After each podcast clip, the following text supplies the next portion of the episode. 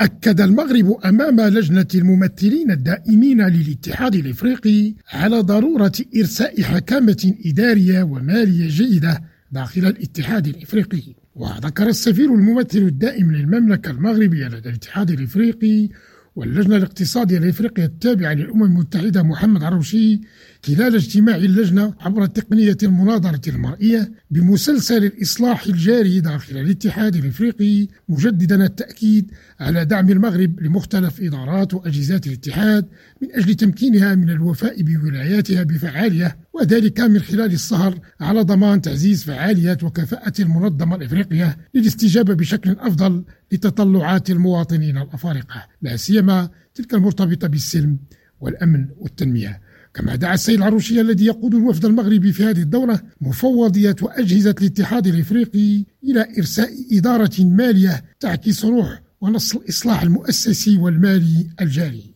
إدريس صبري ريم راديو أدي سبوة